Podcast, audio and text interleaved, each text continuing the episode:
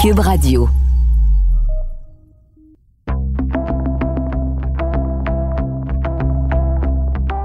Bonjour, je m'appelle José Lito Michaud.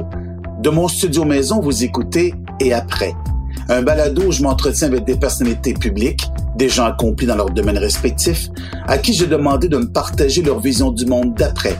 Après qu'un virus, auréolé d'une couronne, est venu gouverner en roi et maître nos vies et en changer les contours. Tout ça a commencé par un confinement qui nous a obligés en quelque sorte à s'arrêter et voir le monde autrement. Ricardo est beaucoup plus qu'un nom. Il est devenu une marque avec le temps. Communicateur né, il est depuis une vingtaine d'années à la barre d'une quotidienne télé. Et sa façon de faire de la cuisine a simplifié nos vies et nous a donné certainement envie de le faire. Même si la cuisine n'a plus de secret pour lui, il se renouvelle constamment parce que c'est une nécessité pour lui de ne rien prendre pour acquis, mais aussi d'évoluer. Fin observateur du monde qui l'entoure et préoccupé par le sort des autres, sa parole prend tout son sens dans ce que nous traversons tous et chacun actuellement. Bon matin, Ricardo. Bonjour, José. C'est drôle parce que je pensais beaucoup, beaucoup à toi pour des raisons évidentes puisqu'on était mis dans l'intimité, mais je pensais beaucoup à toi parce que tout le temps du confinement, c'est comme si tout ce que tu avais dit pendant une trentaine d'années, euh, en tout cas une bonne vingtaine à la télévision, où tu disais toujours, c'est important le sens de la famille, c'est important de préparer un repas en famille, de faire en sorte qu'on se sente bien autour d'une table, et ça a pris tout son sens, on dirait, au moment du confinement. Absolument. C'est comme si tout à coup... Euh tu sais, parce que la cuisine, c'est quand même pas sorcier, il faut juste se donner du temps. Puis c'est ce que personne n'a jamais du temps. Puis le confinement, tout à coup, a détruit bien des affaires, mais nous a donné cette espèce de bulle-là qui a duré euh, euh, un bon quasiment deux mois où on était vraiment chacun chez soi. Puis il y en a beaucoup qui se sont essayés à cuisiner, puis à se dire, My God, j'ai plein de compliments, je suis meilleur que je pensais puis de réaliser aussi que manger ensemble, ça avait du bon, puis que ça faisait du bien à soi-même, puis aux autres autour de soi.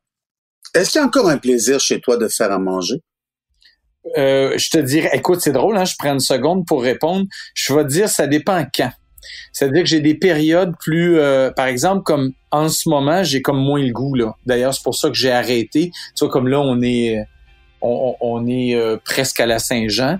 Puis c'est toujours, en fait, c'est pas à cause du confinement. À tous les ans, vers la Saint-Jean, je pogne une espèce de petit down où j'ai tellement cuisiné pour faire les émissions télé, pour faire la radio, pour faire tout ce qu'il y a à faire, que j'ai comme besoin de vacances de, de mon métier. C'est bizarre parce que moi, manger, tout le monde le fait les jours, mais moi, manger, c'est aussi mon travail. Fait que souvent, c'est la période où j'arrête de cuisiner pour un certain temps. Puis c'est Brigitte qui euh, qui euh, prend le relais.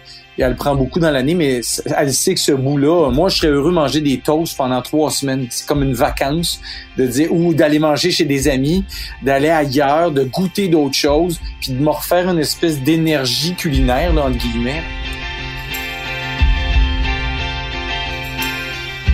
L'autre jour, je m'en vais chez Provigo pour ne pas nommer la marque. Et on me dit, je cherchais de la levure, tu comprends? Et on me dit, oh non, non, non, non, non, M. Michaud, vous comprenez, il n'y en a plus. J'ai dit, c'est la faute de qui? Et on me répond la faute de Ricardo. J'ai trouvé que tu avais le dos large, mon Ricardo. Oui, écoute, mais c'est quand même un beau compliment.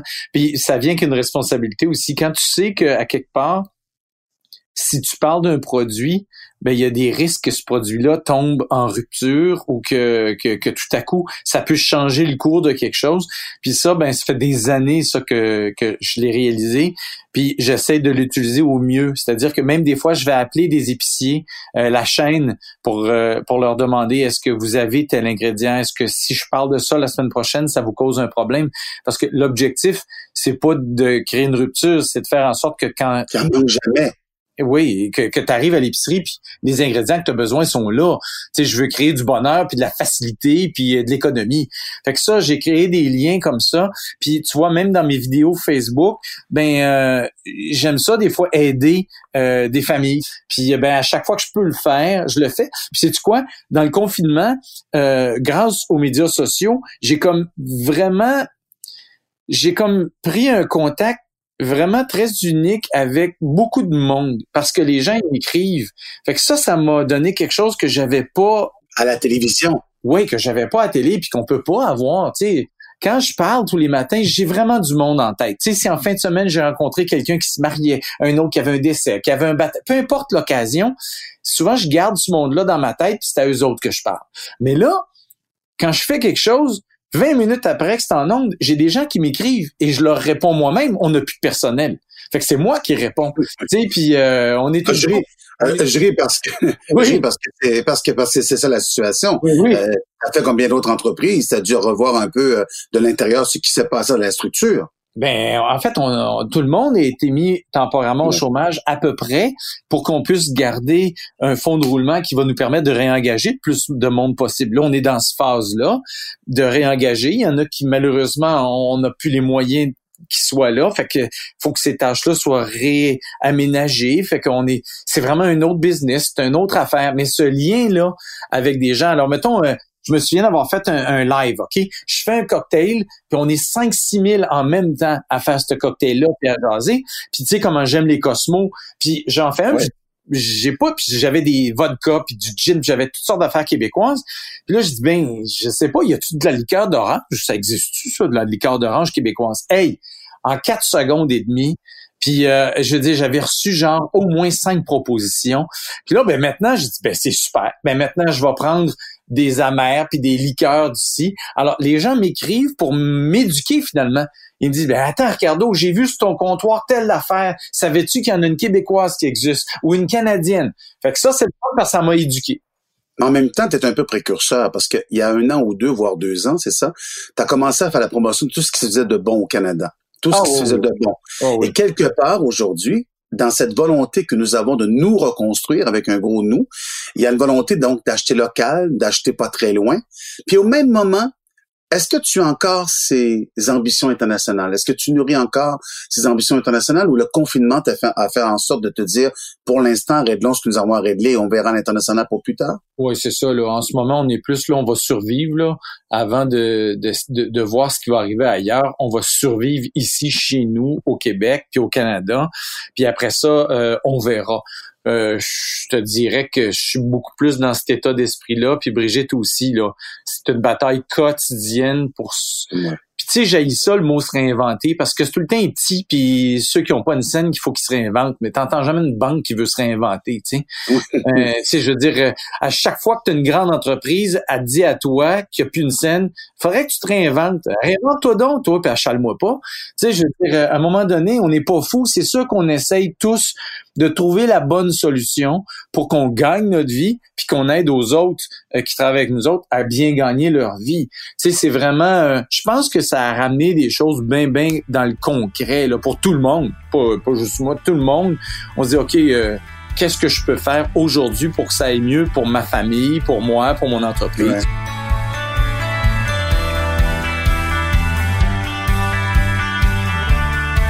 Et l'après, comment tu le vois? Je parle pas des entreprises, Ricardo. Je parle de l'individu qui, est avec moi ce matin. Euh, en quoi ça va changer quelque chose chez toi? Hey, je sais pas encore. Je te dirais que c'est des phases, tu sais, on réfléchit, on lit, on est, on entend tellement de toutes sortes de choses, des fois contradictoires. Je sais pas trop quoi penser en ce moment. Je suis dans une phase où je suis un peu écœuré du confinement. Ça fait quand même trois mois depuis le début mars, tu sais, que mm-hmm. ben là, en fait, on, on, a décidé, nous autres, familialement, de se déconfiner parce que, un, il faut recommencer à vivre, il faut commencer à sortir pour notre santé mentale, pas juste la physique. Euh, euh, oui, on a, on est là-dedans, mais tu sais, on suit, on fait comme tout le monde, mais je sais pas. c'est rare, hein, tu me connais, moi, ça fait longtemps. très bien. Moi, je suis un gars de projet, puis d'idées, puis de solutions. Rien au programme, rien sur la planche de dessin. Non, c'est vide dans ma tête, je sais pas. Tu sais, je veux dire que je jardine ou que je fasse n'importe quoi, j'essaie de réfléchir à des solutions que j'ai pas. Je ne sais pas quoi penser. Tu sais, je sais même pas s'il y a une deuxième vague. J'ai le goût, j'ai-tu le goût de suivre ou ben j'ai le goût de faire comme la Suède, dire, hey, Là, là, celle-là, je la vis normale. Je sais pas quoi penser. je, dans ce temps-là, t'en parles pas trop, tu le vis, puis t'attends. Parce que si tu commences à donner toutes tes opinions, dans trois semaines, ce que tu vas avoir dit, ça sera plus valable. Ou tu vas avoir changé d'idée. Fait que je pense que c'est une période où on, devrait tous être un peu plus dans la réflexion, le silence, puis de, de voir comment ça va aller, puis s'auto-protéger sa famille, puis soi-même. Je t'ai vu dire dans une entrevue, euh, magazine quelque part, on t'a cité, tu me diras ton mal cité, mais tu avais une envie de partir seul en voyage. Souvent, tu parles même d'aller dans un monastère pour prier, pour aller réfléchir. Est-ce que tu as encore le goût de te poser? Parce que tu le disais tantôt, tu es un homme d'action, un homme de projet, un homme ambitieux, il n'y a rien de grave là-dedans, au contraire. Est-ce qu'il y a des moments où tu te dis, j'aimerais ça me poser et voir ce qui a été fait et regarder un peu ce que je pourrais faire? Ben, juste avant le confinement, j'avais ce voyage-là où je partais sans technologie, une carte en papier, puis un road trip en voiture. C'était sérieux ça?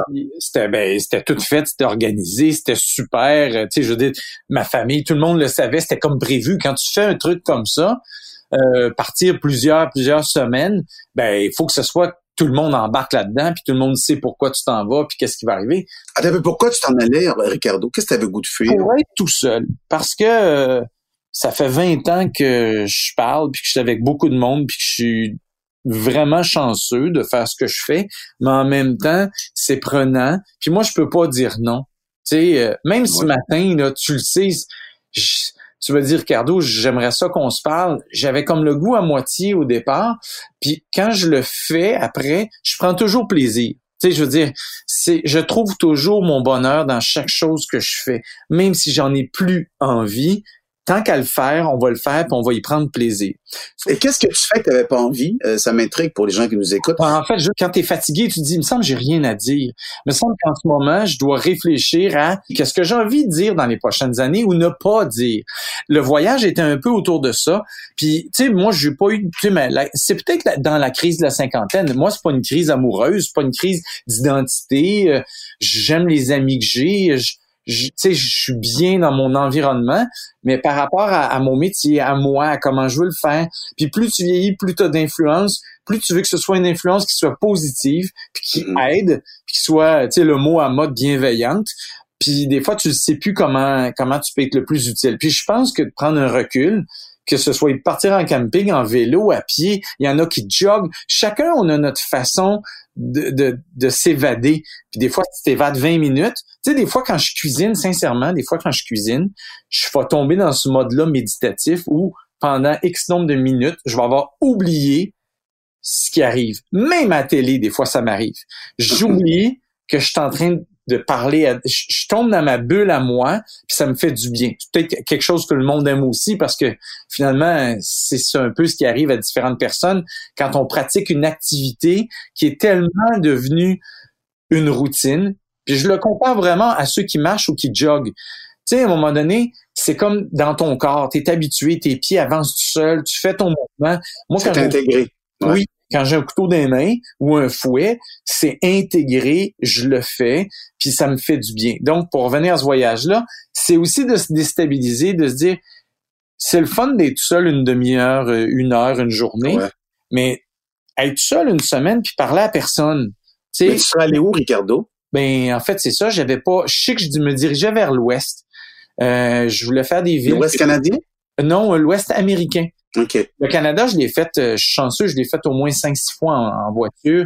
Oui, c'est magnifique en plus. Puis, oh, j'adore ça, puis il y a comme une immensité qui est vraiment apaisante. Mais euh, là, j'avais envie d'aller vers des États que je connais pas, justement. Puis aux États-Unis, il y a moins de chances que je rencontre du monde que je connais aussi. Euh, j'avais envie d'être tout seul. Puis c'est drôle, là, le, le, confinement est arrivé. Finalement, ben, je me suis retrouvé un peu tout seul, mais, mais en même temps, avec ta famille que tu vois jamais 24 heures sur 24 sans arrêt pendant des semaines. Tu sais, je veux dire, surtout nos enfants sont rendus grands, là, on a des, des, jeunes adultes, là. Fait que c'est une autre affaire. Puis, euh, tu sais, puis tu parlais du monastère. Euh, d'ailleurs, je veux y aller euh, bientôt, mais pas pour prier, pour être seul puis de pouvoir juste réfléchir. C'est un luxe qu'on n'a pas souvent hein, quand on a des enfants puis que notre job est prenant comme la majorité du monde, puis de se dire hey, pourquoi j'irais pas me retrouver dans un lieu justement qui incite au silence, puis à la contemplation, puis euh, puis des fois tu reviens puis tu dis ah merci, je suis content d'être là où je suis, puis là où t'es pas content, ben peut-être que tu trouves l'énergie de le changer. C'est intéressant ce que la COVID a fait. Je dis a fait parce que elle a fait beaucoup de ravages, mais elle a fait aussi beaucoup de bien. Ce que ça a fait aussi, c'est que ça a donné l'occasion aux gens de découvrir, comme toi, homme de parole, homme de mots, que finalement, ça fait du bien quand il y en a moins, mm-hmm. euh, quand il y a le silence qui s'installe. Pour d'autres, c'était de découvrir des conjoints, des conjointes qui ne connaissaient peut-être même pas, ou même des enfants qui connaissaient même pas. Ça, ça a permis aussi à des gens de se révéler en se disant, mais moi, j'ai toujours haï travailler mon bureau, j'ai jamais mieux travailler chez moi. Il y a eu, beaucoup de révélations chez les, chez les gens. Oui, pour beaucoup de monde, euh, exactement, à, toutes sortes de niveaux.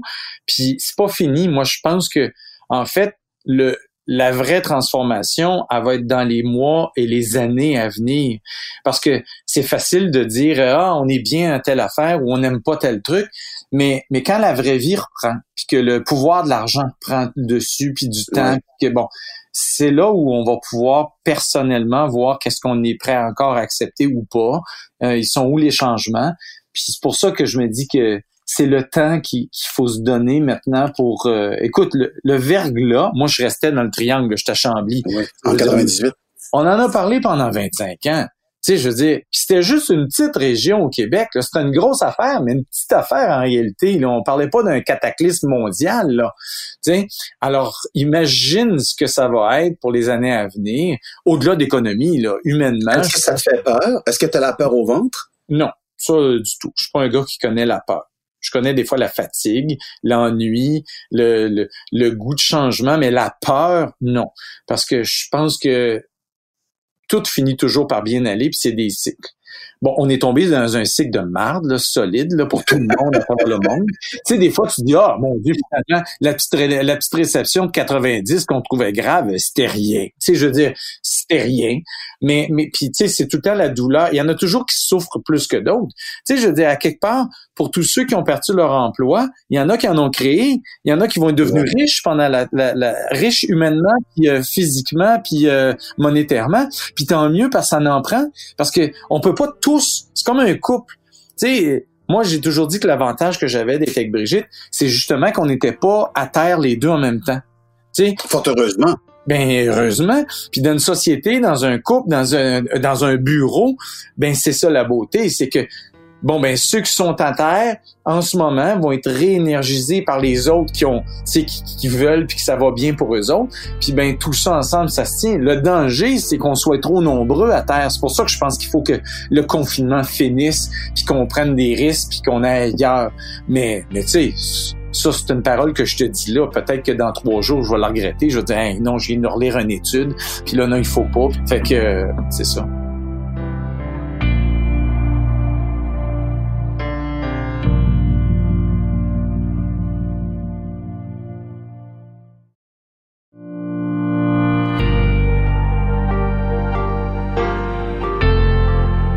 En tout cas, chose certaine, t'avances euh, en te disant, t'as as besoin de prendre une pause pour bien évaluer ce qui vient.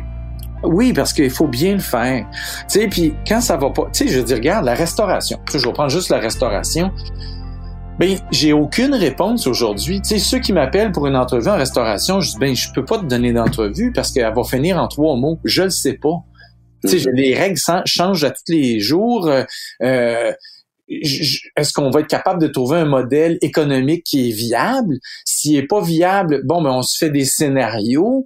Euh, qu'est-ce qu'on va faire? Qu'est-ce qu'on Au moment où on se parle, est-ce que vous êtes ouvert, pardon, Ricardo, à Québec? On rouvre le 2, euh, le 2 juillet les trois restaurants en même temps. OK. Puis euh, Celui de Saint-Lambert, Laval et Québec. Oui, en même temps, les trois. Les boutiques en ce moment de Québec et Saint-Lambert sont ouvertes. Puis tu le vois, le bien que ça fait au monde quand ils rentrent. Tu sais, il y a, comme un peu la peur encore un peu, je pense. il y a des journées, on dirait que ça n'a jamais existé. Il n'y a plus personne qui met de masque. C'est comme si euh, il s'était rien passé. Puis je pense qu'on en a besoin des fois dans notre tête de partir comme si la vie était ce qu'elle était avant, un peu plus dans l'insouciance. Puis euh, ça, c'est le côté rebelle. Dis-moi, quand tu regardes ce qui se passe, est-ce que tu pourras dire il y aura eu un avant et un après? Bon, ça, c'est clair. C'est sûr, sûr, sûr qu'il y a un avant-après. Tu sais, je veux dire, euh, ouais, pas besoin des grosses études là en philo pour voir que cette pandémie-là va nous faire réévaluer bien des affaires, autant sur le plan économique que politique, social, tout ça. Puis chaque spécialiste va nous faire évoluer là-dedans parce que on n'a pas fini de lire des textes dans les journaux, il va y avoir des livres qui vont s'écrire, ça va vraiment nous alimenter, ça va alimenter des discussions. Tu sais, je veux dire, si demain je vais souper chez vous, c'est sûr que avec avec Véronique puis nos enfants, il y a des veux, veux pas, la moitié du temps va être occupé par ça, minimum. Ouais, On va se forcer pour parler d'autres choses. Mais la vision de nos enfants, la tienne, la mienne, nos femmes, c'est pas la même. Puis puis euh, chacun va lire, prendre ses choses. Puis là, tu vois des jeunes qui prennent l'information sur différentes plateformes. Puis euh, mais même, tu sais, toute, toute, toute la conversation autour de matin minute, de si tu vérifier? D'où tu as pris ça, cette information-là? Parce que chacun a ses enjeux aussi. Ben oui. Puis on n'a pas tous les mêmes craintes. Il y en a que ça va angoisser plus. Il y en a d'autres, au contraire, qui vont être dans le déni complet. Tu sais, puis comme parent, ben, t'essayes d'aller entre les deux, puis de trouver une façon de de justifier tout ça. Comment tu justifies un enfant de deux ans qui pourra pas embrasser sa grand-mère et son grand-père? Ouais. tu sais? Ben. Faut pas comprendre ça. Là. Moi, c'est pas encore ma vie, mais je le vois autour de moi. Des petits-enfants complètement déboussolés parce qu'on leur a interdit de voir leurs grands-parents. Je suis pas sûr que c'est une bonne affaire sur le long terme. Mais moi, je suis pas un spécialiste, je suis pas un pédiatre, je suis pas un psychologue, mais, mais je peux juste regarder puis dire, ben, on va le voir. Puis peut-être qu'on est en train de faire une erreur magistrale socialement. Peut-être qu'on est en train de faire un grand coup puis on s'est vraiment protégé. Je sais pas.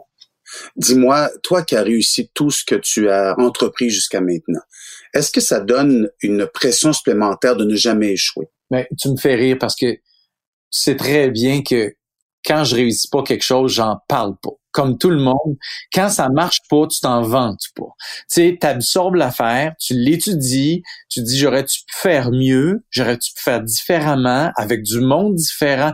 Tu te poses toutes toutes ces questions-là. Oui, mais Ricardo, le monde ne le sait pas. L'image que tu as, euh, Oui. excuse-moi, là, j'ai fait un sondage euh, pas très sérieux ce matin, mais quand on fait le tour, laisse-moi, j'ai appelé quatre personnes. Non, mais sérieusement, et- et je me rends compte que l'image qu'on a de toi, Ouais. c'est, Ricardo, c'est l'emblème du succès. On va dire ça comme ça, OK? Il y a Ouais. quelque chose de, de- et on, on- t'es stimulant pour le plus méritant. On te cite beaucoup un exemple en disant, il faut réussir sa recette comme Ricardo, il faut réussir son couple comme Ricardo, il faut élever ses enfants qui soient aussi heureux que les enfants de Ricardo. J'exagère à peine.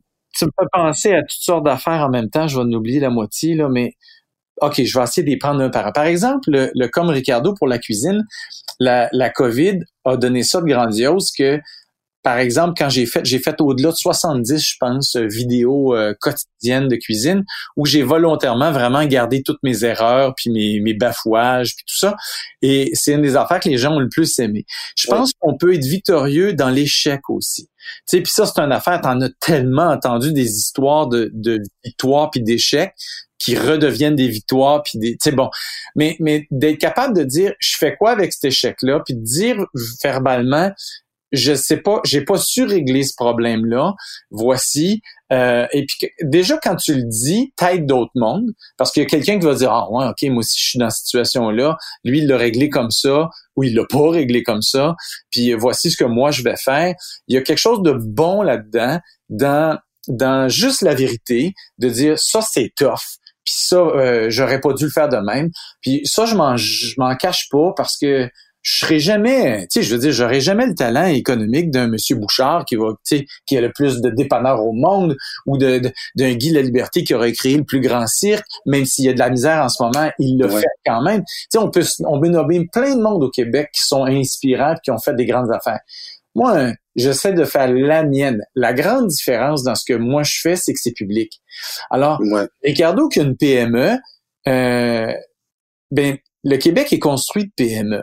Alors le gars qui a une PME à côté qui fait, euh, euh, je sais pas moi, des, des canneberges ou bien qui a une plomberie ou il y a- ben, il y a le même nombre d'employés, il y a les mêmes défis, il y a la même famille, il y a tout pareil comme moi, sauf que moi c'est public, puis tout le monde le voit tous les jours. Fait que elle, elle est beaucoup là pour moi la différence. Ce qui Mais est-ce que tu sens une pression, pardon, Ricardo, est-ce que tu sens une pression supplémentaire dans le fait que euh, c'est des choses qui marchent moins ou qui marchent plus de la même manière, euh, ça te met une pression supplémentaire? Mais c'est sûr. Tu as une pression parce que tout le monde le voit, puis tout le monde le sait, puis tu peux pas changer d'idée comme tu changes de chemise. Tu sais, moi, j'aurais abandonné probablement ce que je fais des dizaines de fois.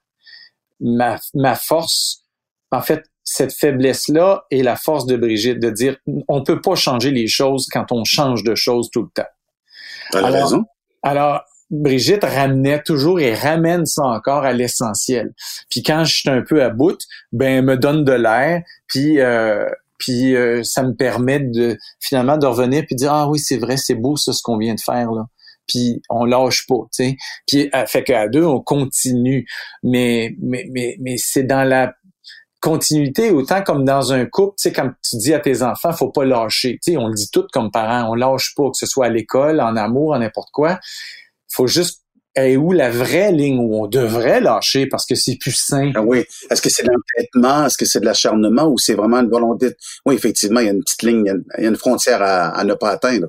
Qui, qui, est là. Puis je pense que c'est dans ces réflexions-là où, là, si on revient à solitude, puis on est tous pareils, puis on réfléchit, puis un matin, un jour, il y a un déclic qui se fait, puis non, ça, c'est assez je change d'emploi, je change de vie, je change de peu importe quoi, je, je cours plus, je marche. Je, tu sais, je peu importe ah, qu'on fait. Toi, c'est toi qui m'avais déjà donné euh, l'exemple. Je t'avais appelé, j'étais à Vancouver un peu d'ailleurs tout seul, puis euh, euh, tu m'avais dit, moi j'ai rencontré beaucoup d'artistes. Tu me corrigeras là, si je te ré mal parce que je, raconte ton histoire à plein de monde. Puis je dis, c'est José Leto qui m'a dit ça. Euh, peut-être qu'elle a varié avec le temps, tu comprends? Ben ça se peut, tu sais, parce que c'était comme le téléphone. Euh, un téléphone arabe. Mais. aussi, je veux t'entendre. Qu'est-ce que j'avais dit, moi? Tu avais dit, tu sais, quand on est un athlète, puis qu'on monte sur le tremplin, ah sur le 20 mètres là, en béton épeurant, là, ben tu peux monter puis rentrer au bout, t'as peur. Puis tu peux reculer, puis là, tu te repositionnes, tu dis j'ai travaillé tant d'années, je me suis préparé, puis tu te parles, tu dis je suis prêt, puis même si tu as peur, tu sautes, puis tu fais ton, ton plongeon. Mais il y a rien de mal à se dire moi euh, c'est ça que je voulais, c'est ça que je disais que je voulais, mais en ce moment aujourd'hui, ce boucher là est trop grosse, puis j'ai peur, puis je vais redescendre. Puis je remonterai dans six mois ou jamais. Ça n'a pas d'importance. Je pourrais quand même dire que je me suis rendu en haut du tremplin, je entraîné pendant dix ans, puis c'est ça. C'est mon histoire à moi.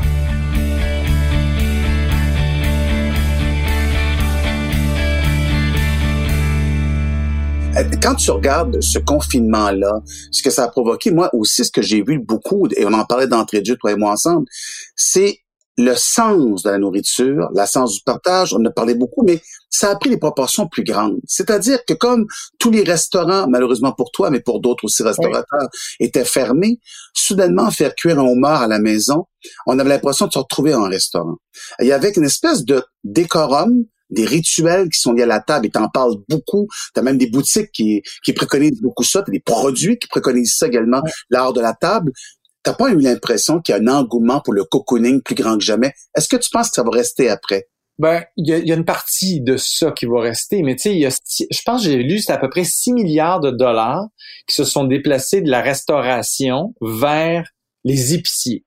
Alors, c'est pour ça qu'à quelque part, moi, des fois, je dis au monde, hey, restons civilisés, là, il manquera de rien faut juste s'adapter parce que, tu sais, tout ce monde-là qui tout à coup achète de la farine parce qu'ils ont le goût de faire mon pain, tu sais, j'ai fait une vidéo d'après moi, on doit être à un million et demi de personnes qui l'ont vu, cette vidéo-là. Pourquoi tu oses nous dire que tu as fait une vidéo sur euh, comment fabriquer un pain quand d'abord tout le monde l'a vu et c'est devenu viral? Oui. Euh, ben, presque aussi viral que le virus? Ben, c'est parce que c'est la première. Je l'ai faite par hasard, sans planifier rien, en me disant demain, ça va sentir le pain pour les enfants.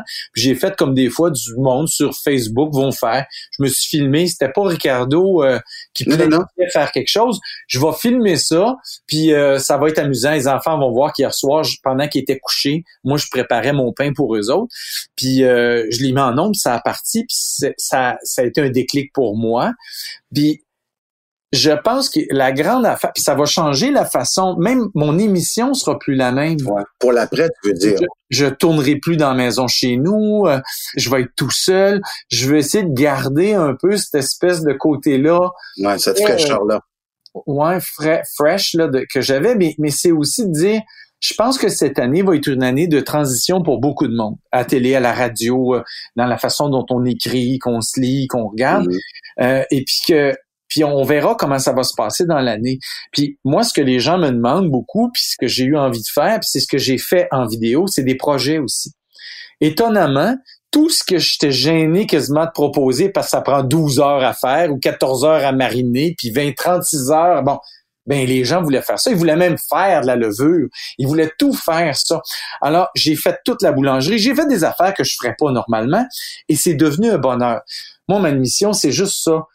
Vous nourrir, vous dire que vous êtes bon, que vous avez tout le potentiel, puis trouver des solutions pour le temps, pour l'argent, pour l'énergie, travailler sur l'estime de soi, puis on va avoir besoin beaucoup, beaucoup de se rapprocher parce que ça va avoir détruit beaucoup de choses socialement, cette COVID-là.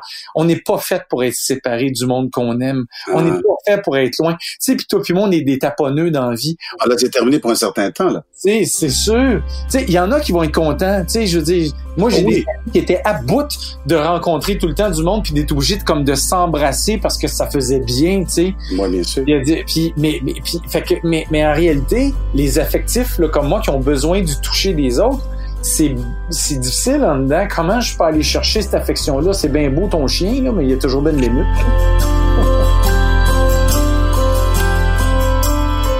Euh, quelques questions en rafale, très courtes questions, très courtes réponses, si c'est possible pour toi, Ricardo, avant de partir.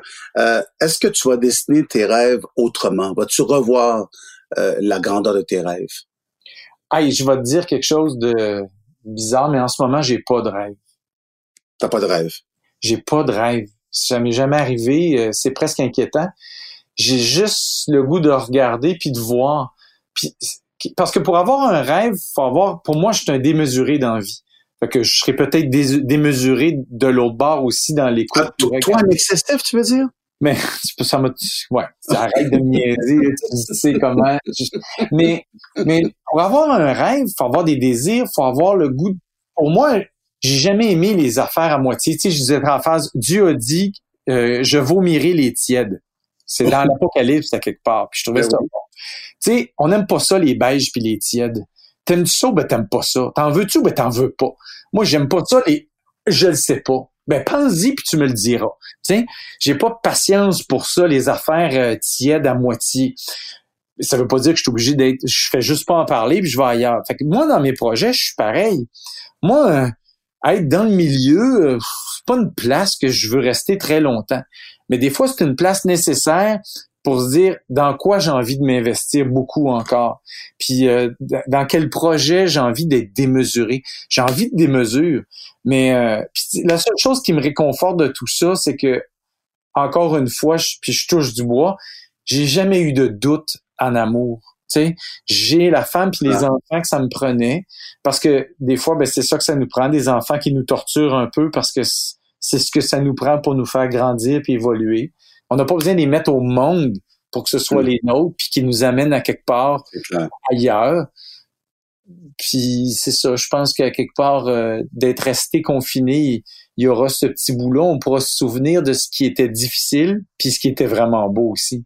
Oui, et quelque part, ça fait du bien de sentir que on connaît bien l'autre, même dans les silences, parce que le confinement a amené beaucoup de périodes de silence. Des réponses brèves, cher Ricardo, il en reste deux. Quelles seront les véritables séquelles pour toi, tu penses, d'un événement dans ta, dans ta vie à toi, de cet événement-là? Ben, tu vois, ça fait partie des affaires. C'est dur de dire ça va être quoi la séquelle quand t'es même pas sorti de ce qui crée la séquelle. très bonne réponse. On peut, on peut faire des extra, des extrapolations. On peut se dire, d'après moi, on va être en manque affectif, on va ici, au-delà de les, je parle même pas de l'économie parce que ça c'est juste clair là qu'il faut se reconstruire économiquement, mais émotivement, je pense qu'il faut juste donner du temps. Il faut, se donner du temps, puis pas avoir peur de s'en parler, puis de, de, le dire qu'on a peur, puis qu'on le sait pas, puis que euh, on a besoin des uns des autres à dire que tu pensais que tu n'avais rien à dire. Je t'en je t'en remercie pleinement. C'est toujours un bonheur de te parler. Et puis, merci d'avoir participé à, cet entretien où on s'interroge sur l'après. Merci infiniment, Ricardo. Merci à toi.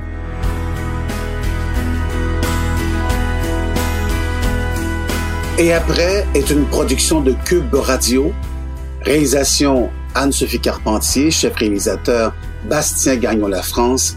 Je m'appelle José Lito Michaud. Merci d'être à l'écoute et à très bientôt.